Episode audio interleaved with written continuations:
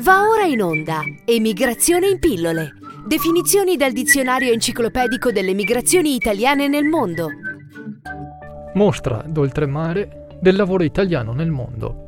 Con il Regio Decreto Legge del 6 maggio 1937, numero 1756, convertito in legge il 30 dicembre 1937, numero 2677, venne istituito l'ente autonomo Mostra Triennale delle Terre Italiane d'Oltremare, finanziato dallo Stato nella misura dell'85% e dal Banco di Napoli, dalla provincia, dal comune e dal Consiglio provinciale dell'economia al 15%.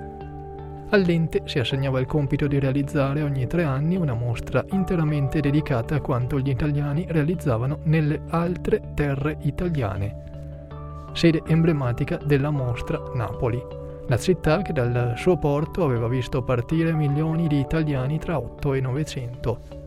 La prima esposizione, inaugurata il 9 maggio del 1940 dal re Vittorio Emanuele, venne dedicata alla celebrazione della gloria dell'impero italiano nell'Africa del Nord e nel Mediterraneo doveva rimanere aperta fino al 15 ottobre dello stesso anno, ma l'entrata in guerra dell'Italia ne determinò la chiusura il 10 giugno. Con il decreto legge del 6 marzo 1948, il numero 1314, l'ente assunse la denominazione di Ente Autonomo Mostra d'Oltremare del Lavoro Italiano nel Mondo. Tra i suoi compiti organizzare mostre sulle attività e il lavoro italiano nel mondo nonché manifestazioni sempre dedicate a quanto i nostri emigranti producevano all'estero.